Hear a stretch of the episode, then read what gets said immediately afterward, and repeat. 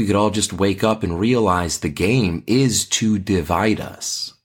Those people I mentioned, the FBI, even the CDC, the WHO, the IRS, the Biden administration, they're all trying to make us forget how awful a job they're doing by throwing gasoline on a fire that they started.